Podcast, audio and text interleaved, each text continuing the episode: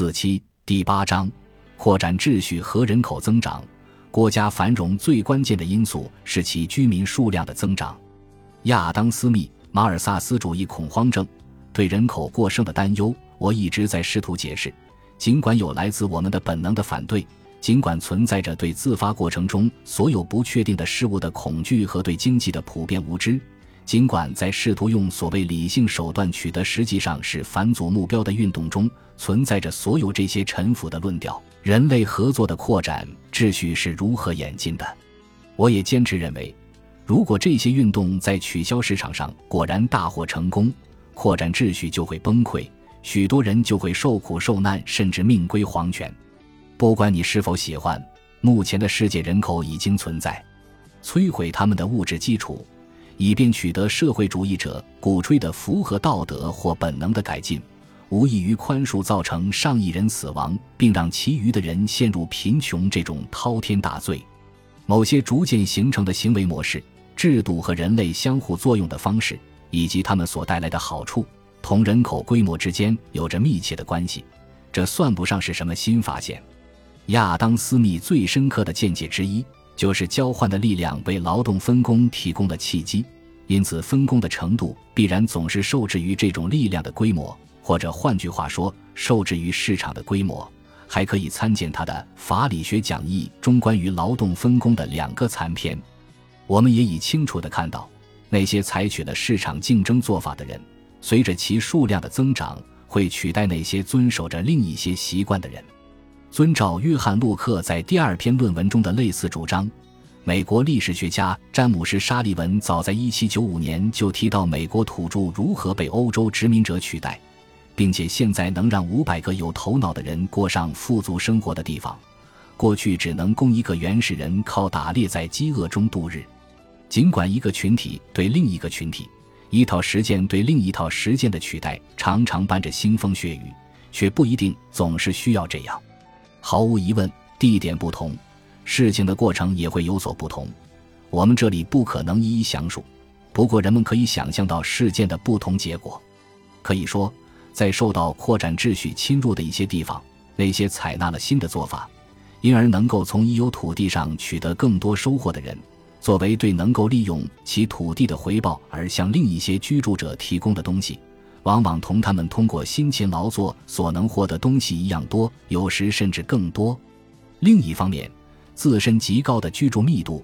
也使更先进的人民能够抵御那些将他们从一片在以原始方式利用土地的时代就一直为他们所使用和必须的广阔土地上赶走的企图。许多这样的过程都在完全和平的条件下发生。当然。商业上有组织的人所具有的更强大的军事力量，往往会加速这一过程。即使市场的扩展和人口的增长可以完全通过和平的方式取得，但是见识广博和善于思考的人，如今却越来越不愿意继续接受人口增长和文明兴盛之间的联系。相反，当他们思考我们现在的人口密度，特别是过去三百年间人口的增长速度时，他们变得高度警觉，视人口增长的前景为噩梦般的灾难。甚至像弗莱这样一向明智的哲学家，也对朱利安·好胥黎大加赞赏，因为在人们还没有像现在这样普遍认识到这一点之前，他早就认识到了人口增长是人类现在和未来幸福的首要威胁。我一直主张社会主义是对人类现在和未来幸福的威胁。我的意思是。无论社会主义还是任何已知的市场秩序的替代物，都不能承受目前的世界人口。但是，像刚才引用过的那种反对意见，往往是出自那些并不提倡社会主义的人。他们认为，既是如此大量的人口的制造者，又是这大量人口之产物的市场秩序，也对人类的幸福构成了严重的威胁。现在显然必须来谈谈这个矛盾：人口增长会让全球陷入贫困。这一近代观念完全是错误的，它在很大程度上是因为过于简单化的马尔萨斯人口论造成的。马尔萨斯的理论在他那个时代为认识这一问题提供了合理的第一步，但是现代条件已使它变得毫无意义。马尔萨斯假定人类劳动力几乎可以被看作是同质的生产要素，这在当时的经济秩序下与事实相去不远。对回报减少原理的最早发现者之一的马尔萨斯来说，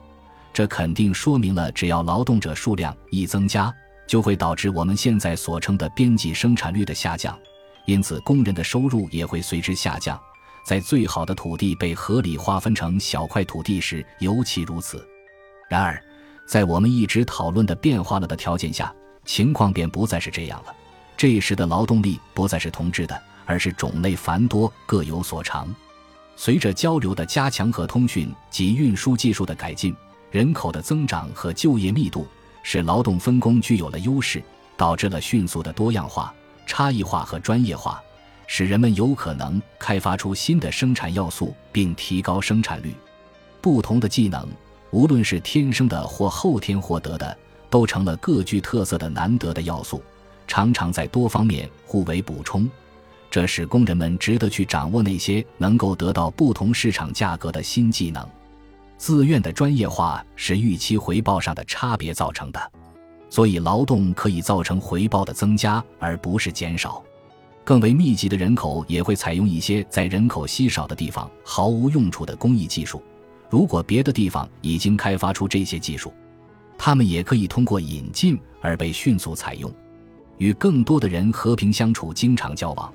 即使仅有这样一个事实，也能够使可获得的资源得到更充分的利用。在这种情况下，劳动不再是同质的生产要素，因此马尔萨斯的结论也就不再适用。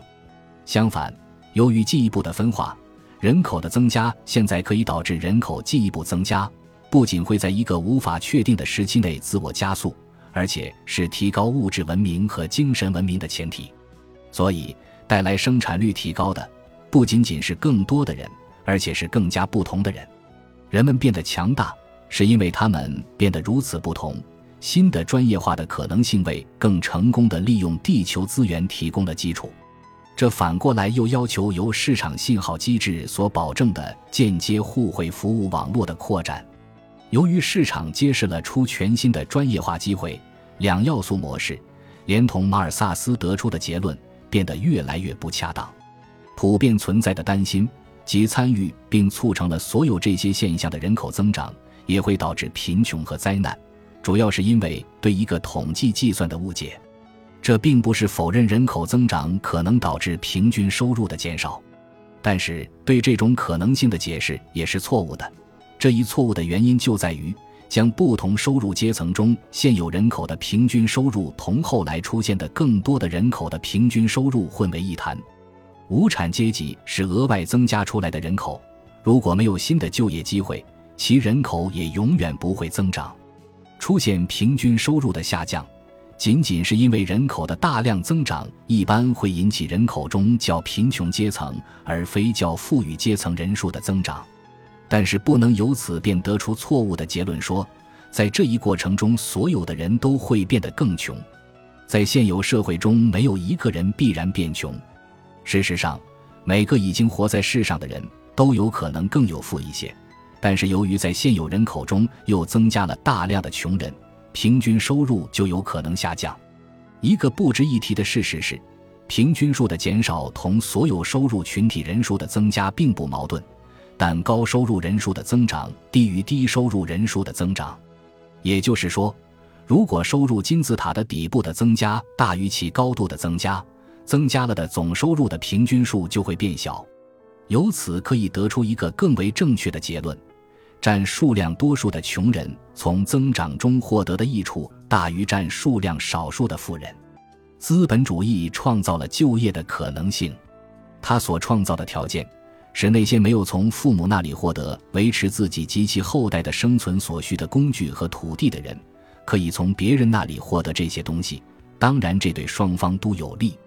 这个过程使人们能够在贫穷中生存并繁衍后代，而如果没有生产性的工作机会，这些后代几乎很难长大成人并继续繁衍后代。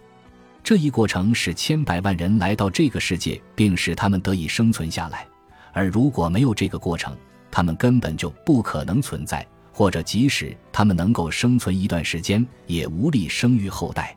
就此而言。穷人从这一过程中获得了更多的好处，正如卡尔马克思所言：资本主义创造了无产阶级，它使他们诞生并生存下来。所以，认为富人剥夺了穷人的东西，如果他们不用武力，这些东西本来是属于或至少可能属于穷人。这整个论点纯属无稽之谈。一个民族，它的资本储备规模，以及他为获得和交流信息而积累起来的传统和习惯做法，决定着该民族能够维持众多的人口。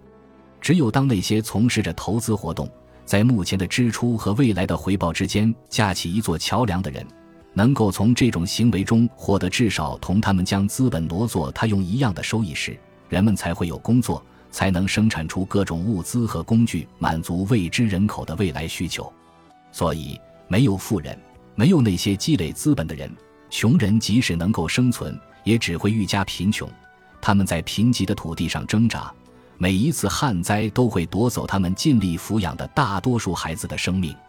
资本的创造比其他任何方式更大地改变了这种状况。由于资本家能够为了自己的目的雇佣别人。因此，他这种养活他们的能力对双方都有利。